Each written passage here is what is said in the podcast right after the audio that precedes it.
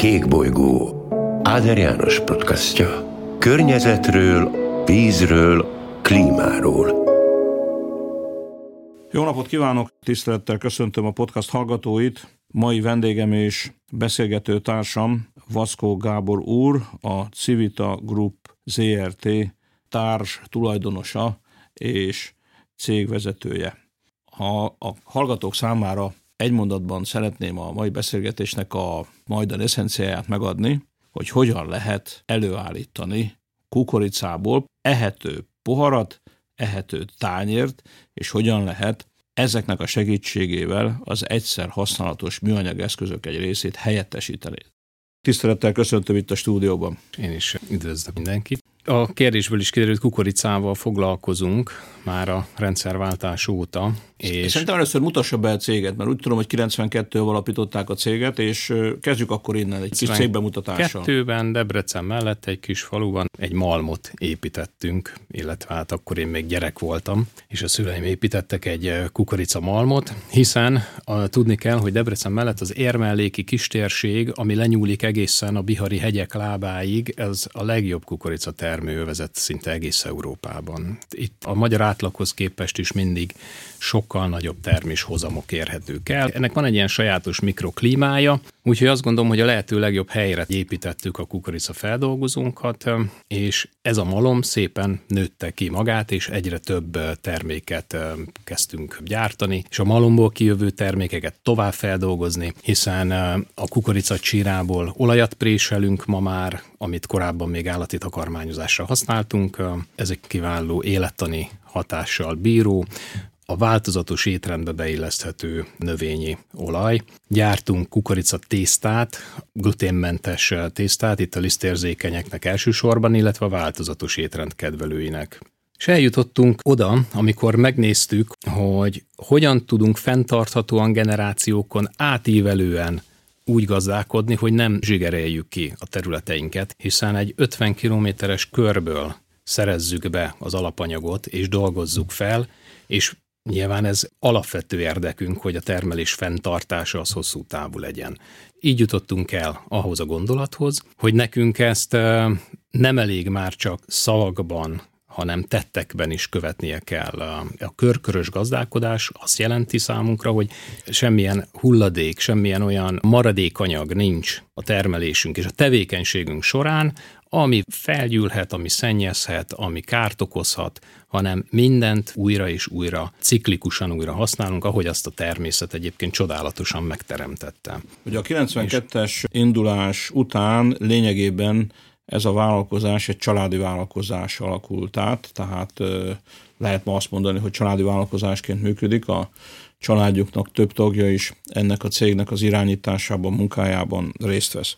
Ugye említette, hogy először csak kukorica termesztéssel foglalkoztak, utána jött a malomipari tevékenység, egy dologról nem beszéltünk pedig, sőt kettőről is, ha jól látom, hiszen elkezdtek gyártani először a söripar számára alapanyagot, gyártanak gyógyszeripar számára is alapanyagot ma már, és azt gondolom ez fontos azért, hogy a hallgatók ezt tudják. Ugye említette, hogy sajtolnak kukoricaolajat, készítenek snackeket, és elkezdtek tésztát, méghozzá egy tészta sorozatot gyártani, gluténmentes tésztákat állítanak elő, és ez egy fontos elem, azt gondolom, amit még ki kell hangsúlyozni, vegyszermentes és gé em ó mentes a termékskála. Jól foglaltam össze? Igen. Vagy jól egészítettem ki? A... Köszönöm, igen, nagyon jól, és ez egy, ez egy nagyon fontos pont, mert amikor a világ többi részén, Európa egyéb részein, más kontinenseken nagyon komoly hívószó az, hogy a termékeink gé em ó mentesek. És hál' Istennek Magyarország törvényileg garantáltan gé em ó mentes termesztésből származó alapanyaggal tudunk dolgozni, viszont sok helyen ez nem ilyen egyértelmű, nem ennyire evidens.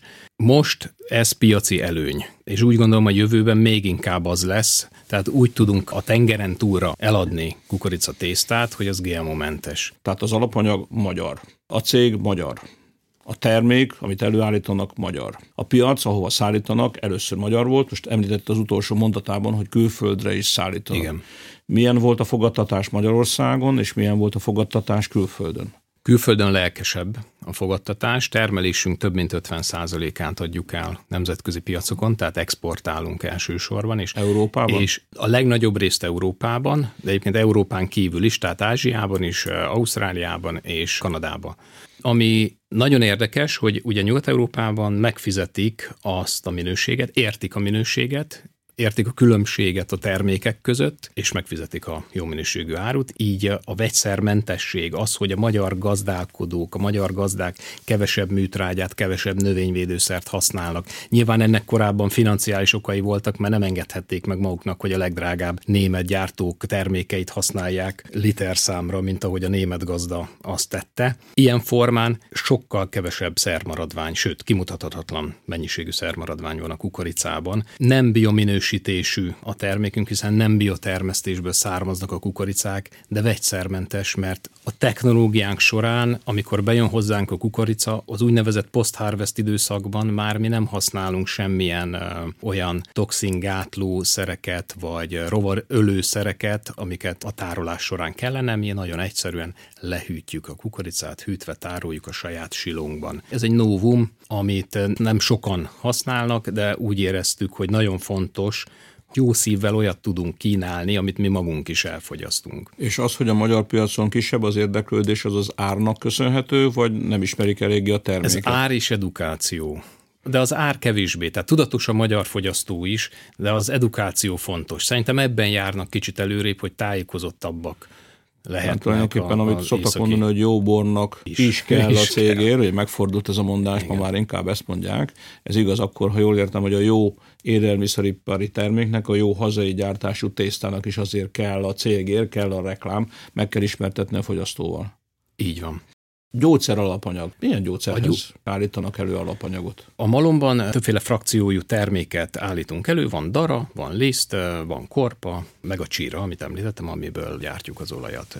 A kukorica liszten kiválóan szeretnek tenyészni olyan baktérium törzsek, amik a gyógyszergyártás alapanyagához szükségesek. És milyen a neomicén gyártás, ahol a kilencvenes években Magyarország ugye nagyon egyeduralkodó volt a világpiacon, a biogá gyógyszergyár akkor még a világpiac komoly részét fogta, az a mi kukoricalisztünkön. És ezt önök fedezték vele, vagy, nem, pedig, nem, nem, vagy, ezt vagy a gyógyszer, ezt a gyógyszergyár, valami gyógyszergyár kereste meg önöket azzal, hogy vevő lenne a termékükre? Nem, ezt a gyógyszergyárak nagyon jól tudták, hogy nekik Aha. milyen alapanyag kell. Mi jó minőségben állítjuk ezt elő, és ami nagyon fontos, hogy toxinmentesen. Tehát ma már a klímaváltozás hatására Európa nagy részén nem lehet toxinmentes kukoricát előállítani. Magyarország még azon kivételek egyike, ahol olyan klimatikus viszonyok vannak, hogy még ezt meg tudjuk csinálni. Kanyarodjunk vissza a termeléshez, mert azt mondta, hogy a legjobb termőterület, kukoricatermesztés szempontjából a legjobb termőterület az a vidék, ahol önök a kukoricát termelik. Ugye az elmúlt években azért lehetett látni, hogy Magyarországon is az éghajlat egyre szélsőségesebbé vált, különösen a csapadék eloszlás vált szélsőségesebbé, és viszonylag sok hőhullámos nappal találkozhattunk az elmúlt években. A kukoricatermesztésnél akár a kevés víz, tehát az asszály, vagy ezek a hőhullámok az önök munkáját érintették, érintik, kell esetleg valamilyen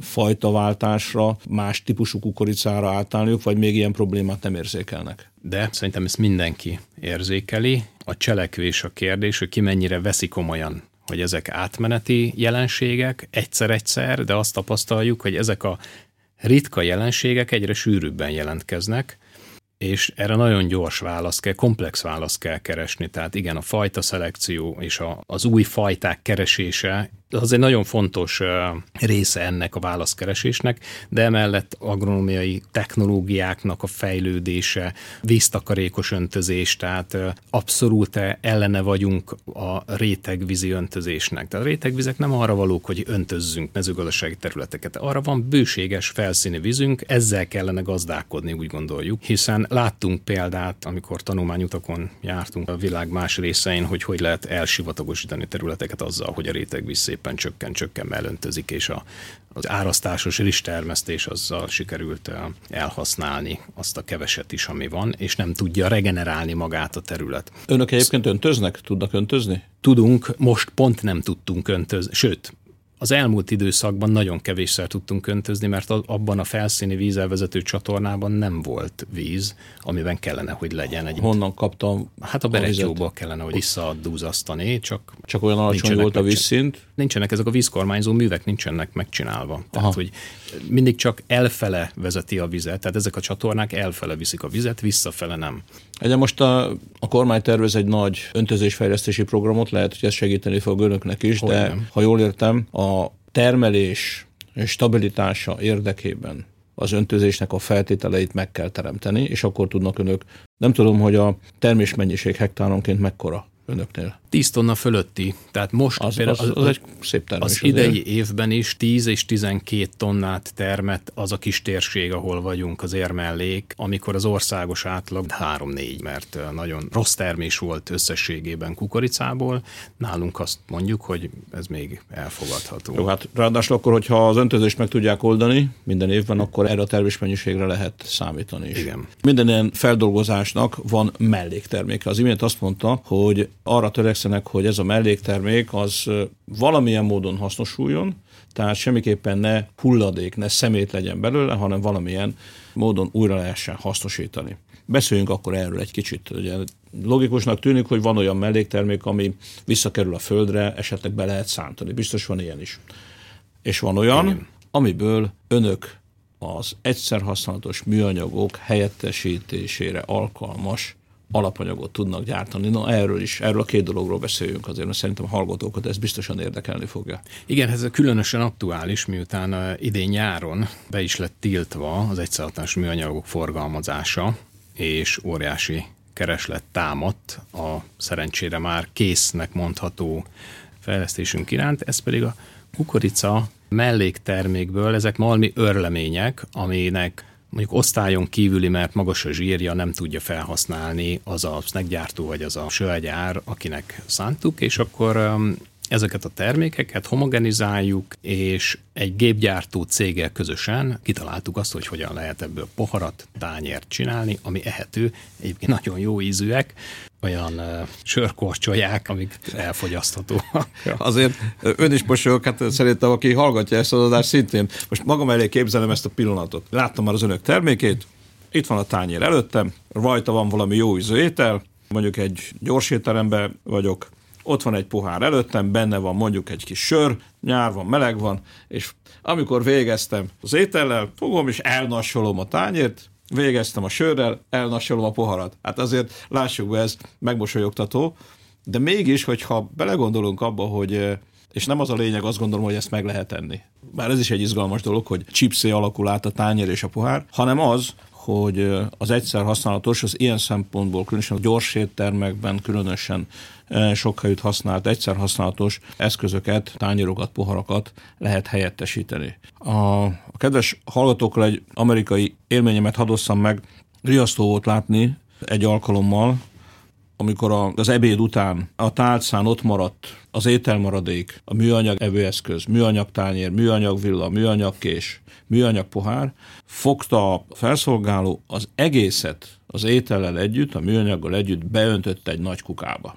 Elképesztő volt látni, hogy ott minden keveredett aztán. És pláne, hogyha utána ezt nem kezelik megfelelő módon, azt feltételeztem, hogy ezt nem kezelték utána megfelelő módon, tehát valami lerakóba került, jobb esetben, esetleg valami hulladékégetőbe. Nem nehéz kitalálni, hogy ha az a műanyag utána szennyezi a környezetet, már pedig szennyezi a környezetet, az milyen károkat okoz.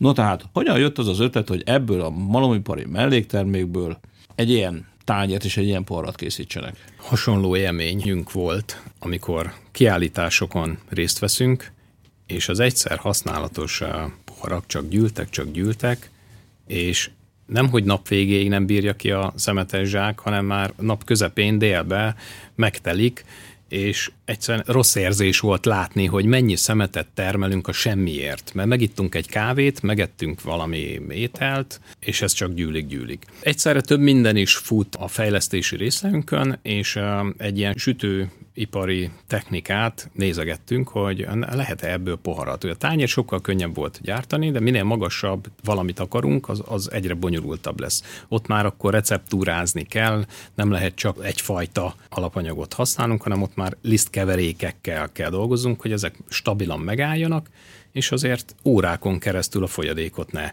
eresszék át, ne puhuljon föl, hanem azért funkcióját betöltse. Tehát azon túl, hogy ehető, nem ez az első számú nem, funkció, hanem igen, az, hogy a folyadék azért igen, benne tehát, maradjon. Igen, tehát hogy a benne maradjon a folyadék, és a forró kávé az egy borzasztó kényes, meg komoly akadály. Az, hogy a forró ital az nagyon hamar átáztatja a poharakat. Egyébként, ha megnézzük a, a sima papírpoharat is, ha benne hagyjuk a forró teát, vagy folyadékot, akkor szépen elkezd az alja átázni, felpuhulni, tehát ez a papírnál is így van. Na úgyhogy ez az érzés volt az, ami elindította, hogy szeretnénk erre valami választ adni, és a, miután az alapanyag a kezünkben volt, helyben termelt, akkor nyilván nem azt kezdtük el keresni, hogy lehet, nem tudom, banánlevélből tányért csinálni, mert, mert a világ másik részéről hiába hozzuk el ide, az semmivel nem környezetkímélőbb, mint mondjuk egy itt elhajtott papírpohár, és akkor mi azt mondtuk, hogy akkor a helyi. Azzal főzzünk, amink van, az pedig a kukorica liszt volt, és ebből sikerült mára poharakat, tehát a két decis poharat, a kávés poharat, a tányért, szépen ezt a portfóliót majd, majd fogjuk bővíteni. Nyilván meg lesznek a korlátai ennek az ehetőségnek, tehát emellett valószínűleg, tehát ez nem egy egyedüli üdvözítő út a műanyagok kiváltásában, hogy a, a mi kukorica tányérunk. Egyébként nem is tudnánk ellátni, ez akkora piac, amit nem is tudnánk ellátni. De hát, ha de, egyébként de magát, egy, egy magát erős, az ötletet mondjuk egy erős részt, ö, azt ki tudunk. Megtetszik valakinek, és megveszik, vagy vagy betársulnak, és hát kukoricát rengeteget termelnek, és kukorica melléktermék, azért gondolom sok-sok millió tonna van még a világon. Még tehát valószínűleg, így van, tehát. Ha nem is az önök kapacitását bővítve, de másoknak ezt a know-how-t átadva, eladva, átadva, talán mégiscsak lehet egy olyan termék, ami nagyon sok műanyagot kivált. És azokat a problémákat akkor meg tudták oldani, amiről beszélt, hogy ne eresz át a folyadékot, bírja egyébként a terhelést. Ezeket töké- tudja most. Így van, ezt tökéletesen meg tudtuk oldani. A plusz vagy a habatortán, hogy még finom is, tehát tényleg ízletes, zamatos, a, ropogós. Ha valaki éppen már jól lakott, és nem akarja megenni a tányérját, meg a poharát, ezt, akkor mi történik ezzel? Miután élelmiszerről van szó, nyugodt szívvel, ezt persze nem, nem bátorítva senkit arra, hogy szanaszét dobálja, de ha ne talán valahol ez kikerül a földre is, mondjuk nem csipegedik fel a madarak, akkor ez heteken belül magától a környezeti körülmények között a simán komposztálódik és elbomlik, hiszen ez kukorica. Nem módosítottunk semmit a kukoricában, tehát azért vizsgáltuk mi annak idején, hogy hogyan lehet a kukoricából politejsavat gyártani, és ebből a pé el á-ból majd műanyagot, lebomló műanyagot gyártani, de az egy ilyen félmegoldás, mert az csak bizonyos feltételek mellett bomlik. Korábban volt itt vendégem, és találkozni fog majd velük egyébként a Planetán. A neve a terméknek az, hogy Compost City. Ők azzal foglalkoznak, hogy egy robotot fejlesztenek, és a háztartási hulladékból jó minőségű komposztot tudnak előállítani, tehát hogyha éppen valaki kidobja, nem akarja megenni, már jól lakott, akkor mondjuk például ennek a robotnak a segítségével, a Compost City robot segítségével, akkor ezt lehet komposztálni, és jó minőségű komposzttá lehet alakítani. Ha jól tudom, akkor a Planeten, tehát az Expon önök be is mutatják ezt igen. a poharat és a tányért, sőt, az odalátogatók ki is próbálhatják, tehát nem csak nézegetni lehet, hanem ki lehet próbálni, hogy igen, egyrészt, ki... hogy bírja a terhelést, másrészt pedig, hogy milyen az íze. Igen, kellő mennyiségű pohárral és tányérral fogunk készülni, és azt a standunkon majd ki lehet próbálni. Azt gondolom, hogy a korábbi beszélgetések is kellő muníciót adtak a hallgatóknak ahhoz, hogy kedvük legyen ellátogatni november végén, december elején a Planet kétezer-huszonegy budapesti fenntarthatósági expóra. Én azt hiszem, hogy most kaptak egy újabb inspirációt, úgyhogy érdemes eljönni, megkóstolni, kipróbálni a kukoricából készült tányért, és elgondolkodni azon, hogy ennek a széleskörű használata bizony jelentősen tudja a környezetműanyag terhelését csökkenteni. Úgyhogy találkozzunk akkor az expó területén. Köszönöm Vaszkó Gábornak, hogy tájékoztatott bennünket erről, és magam is nagyon kíváncsi vagyok arra, hogy milyen lesz a fogadtatása. Akár az expo területén, vagy az expo időpontjában, akár később ennek a terméknek, és a többihez, és a többieknek a fejlesztéséhez, hiszen ez világosan kiderült, hogy egy folyamatos termékfejlesztésben vannak, sok sikert kívánok önnek is, és minden köszönöm munkatársának. Köszönöm szépen, mi is nagyon várjuk a kiáltást. Köszönöm. Minden jót. Minden jót. Kékbolygó, Áder János podcastja. Környezetről, vízről, klímáról.